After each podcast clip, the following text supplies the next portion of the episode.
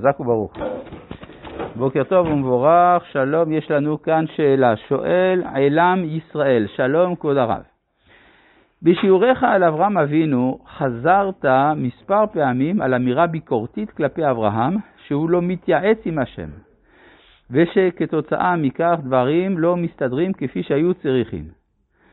האם ואיך אמירה זו מתיישבת עם השבח של חז"ל על אברהם לעומת נוח? שנוח היה מתהלך את האלוהים, ואילו אברהם היה מתהלך לפני השם. האם האקטיביזם של אברהם אינו חיובי?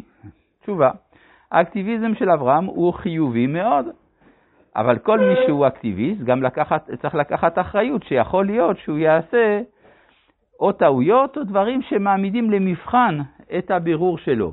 יכול להיות גם שאי ההתייעצות של אברהם עם הקדוש ברוך הוא, יש לה צד חיובי, שזה מה שמאפשר לאברהם לברר את הזהות שלו ואת הדעות שלו.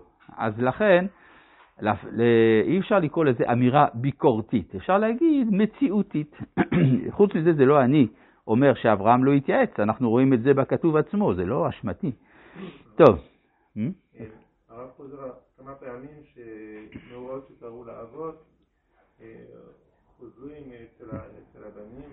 כן. ומה המטרה פה? להראות שיש אה.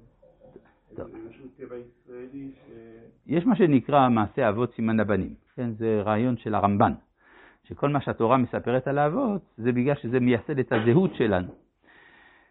כלומר, יש לכל אה, ציבור או לכל אה, ציוויליזציה, יש מה שנקרא אתוס מאחד. האתוס נקבע על ידי מה שנקרא מיתוס. מה זה מיתוס? סיפור, לאו דווקא משהו לא נכון. סיפור שמלכד, סיפור שמספרים לנו. זה כמו שהיום בחברה הישראלית אומרים שהתנ"ך זה הסיפור של כולנו. לא בדיוק רוצים לדעת מה זה, אבל עצם זה שיש סיפור, זה סיפור מייסד, מייסד זהות. ולכן מה שאירע לאבות, אה, באופן אינטואיטיבי, מופנם אצל הבנים. יש אפילו ביטוי של נבואה שמגשימה את עצמה. כן? אם אני מאוד רוצה שדברים ילכו לפי כיוון מסוים, אז הם גם ילכו לפי הכיוון הזה. טוב, זה הכוונה. טוב, זה... גם חז"ל אומרים את זה, בזכות שעשה ככה, ככה קרה לבנים וכו'. כן. מה? לא, גם. הקבלה ממשית, כן, זה בזהות. כלומר, מי אנחנו? אנחנו בני אברהם, יצחק ויעקב. זאת אומרת שיש בתוכנו משהו מאברהם, משהו מיצחק, משהו מיעקב. והאופן שבו הם מתפקדים, זה האופן שבו אנחנו מתפקדים. כן, פשוט. אה, פעם, אני זוכר, בשיעור, מישהו שאל את מניטו, יש תחושה, כשאנחנו קוראים את הפרקים על אה, אבותינו, שההיסטוריה כתובה מראש. ומניטו ענה, כן, אכן היא כתובה מראש, ולכן תמוה מדוע יש אנשים שכאשר צריכים לנתח את המאורעות שקורים לעם ישראל, מביעים את דעותיהם האישיות. הרי בשביל זה יש תנ"ך. כן. עכשיו, מה זאת אומרת ההיסטוריה קבועה, קבועה מראש? קבועה מראש אין הכוונה שהיא הכרחית. יש, התורה בעצמה מורה לנו כמה אופציות היסטוריות שונות, אבל תמיד זה מתאים לאחד מהאופנים שהתגלו שם. טוב, אז אנחנו ממשיכים בפרק ט"ז, בפסוק, אה, אה, פסוק ח', ויאמר, הגר שפחת שרי, אה מזה בת ואנה תלכי. ותאמר, מפני שרי גבירתי, אנוכי בורחת. אז זאת אומרת, אה, עקביה בן מללל אומר, דע מאין באת ולאן אתה הולך. אם אתה יודע מאיפה אתה בא, אתה יודע גם לאן אתה הולך. זה גם כל פסיכולוג יודע, שאם הזהות של האדם לא ברורה לו, קשה לו מאוד להתקדם בחיים, כי הוא לא יודע לאיזה כיוון הוא הולך, לאיזה, מהי הזהות שאותה הוא רוצה לממש. לכן גם פה, כיוון שהגר הייתה במצב שלא ברור לה האם היא שפחה או אישה, אז היא בורחת מההכרעה, אבל היא יודעת בסופו של דבר, מה אומר לה המלאך? הגר שפחת שרי. ואז, אה, ואז ממילא התשובה שלה, אנא תלכי ותאמר מפני שרי גבירתי, מפני הפנים שלה. כן, אני לא רוצה להסתכל עליה בפנים, אנוכי בורחת, בעצם היא אומרת, אני לא יודע לאן ללכת. כן, הרי היא יודעת לאן, אה, מאין היא באה, והיא לא יודעת לאן היא הולכת. עכשיו, אפשר לומר שאם היא הולכת במדבר בדרך שור, בדרך שור זה הדרך המובילה למצרים. אז בפשטות היא מעוניינת לחזור לבית אביה. חז"ל אומרים, מי זה אביה? זה לא סתם מצרים, זה פרעה מלך מצרים, היא הבת של פרעה. מה שעולה כאן כשאלה, איך יכול להיות שפרעה, שהוא המלך הגדול בעולם, שולח את הבת שלו להיות שפחה? אלא שעבור פרעה, אברהם הוא אדם גדול. אדם גדול שהוא מרגיש שיש מה ללמוד ממנו. אז הוא שולח את הבת שלו למדרשה. איך משלמים שכר לימוד באותם הימים? שכר לימוד זה להיות השפחה. זאת אומרת, זה, זה כמו שבמקום לשלם אה, סכום קבוע כל חודש, עושים שירות בבית, כן? שירות לאומי בתוך המדרשה, וזה האופן שבו היא משלמת. אבל בכל מקרה, היא התכוונה לחזור לבית אביה, אבל עכשיו שהתברר לה באופן ברור שהיא שפחת שרי, אז היא, המלאך יגיד לה לאן היא צריכה גם ללכת. ויאמר לה מלאך השם, שובי אל גבירתך, ויתעני תחת ידיה.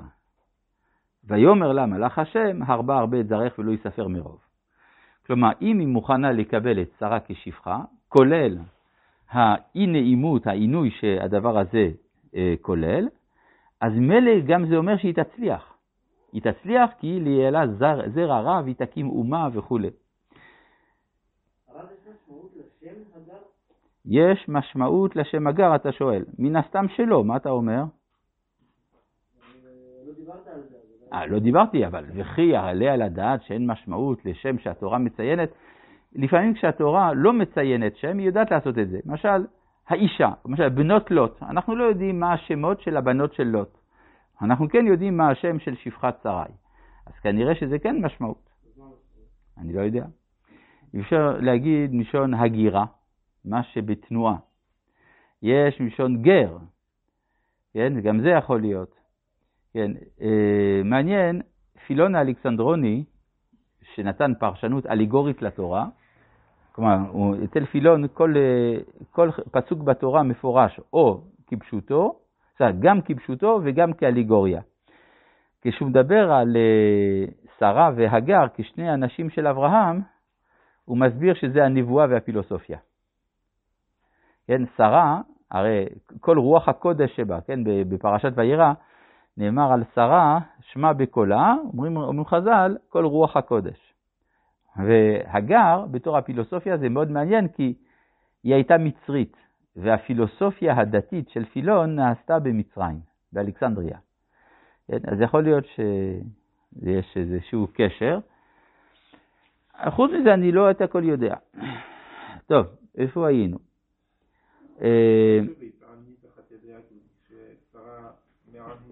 כן, מה זה העינוי של שרה?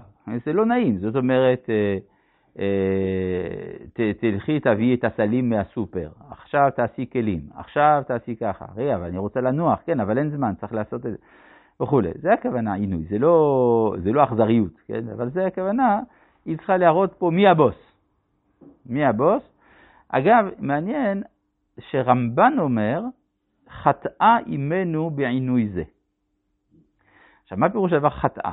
יכול להיות שלא הייתה לה ברירה, אבל גם כשאתה עושה דבר לא נעים שאין עליו ברירה, אתה צריך גם לדעת לשלם את תופעות הלוואי של הדבר. לא. שמא תגיד, טוב, שרה חטאה, אבל מה עם אברהם? אז הרמב"ן מוסיף מיד אחר כך, וגם אברהם חטא. ומה החטא? חוסר הבהירות. חוסר הבהירות הביא למצב שהיה צריך, שהיה צריך גם ויתעני תחת ידיה. כן. אה,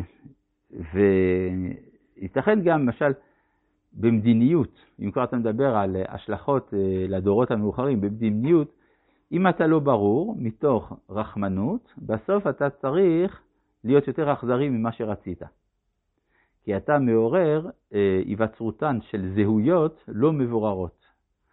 והזהויות הלא מבוררות האלה מחפשות אחר כך את דרכן ומזלזלות גם במי שנתן להם את ראשית החירות.